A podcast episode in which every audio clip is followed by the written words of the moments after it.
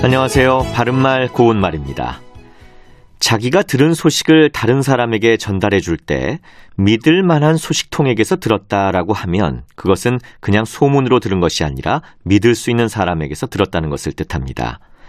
이렇게 믿을 만한 소식통이라든지 세계에서 손꼽힐 만한 문화재와 같은 데서 쓰인 만하다라는 표현은 주로 용언 뒤에서 을 만하다의 형태로 쓰이는 보조 형용사입니다.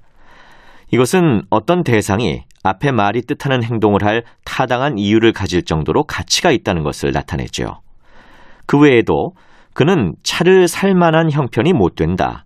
그런 것쯤은 참을 만하다와 같이 쓸 때는 앞에 말이 뜻하는 행동을 하는 것이 가능함을 나타내기도 합니다.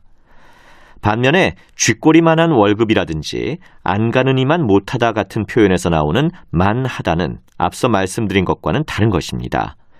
이 경우에 만은 앞에 말이 나타내는 대상이나 내용 정도에 달한다는 것을 나타내는 보조사입니다. 그래서 만은 앞에 말에 붙여서 쓰고 그 뒤에 용언 하다나 못하다를 쓰는데 만 하다나 만 못하다는 한 단어가 아니기 때문에 만과 그 뒤의 용어는 띄어서 쓰는 것이죠. 참고로 이 정도만 하다를 뜻하는 형용사는 이마만 하다가 아니라 이마마 하다고 이와 마찬가지로 그 정도만 하다를 뜻하는 표현 역시 그마만 하다가 아니라 그마마 하다입니다.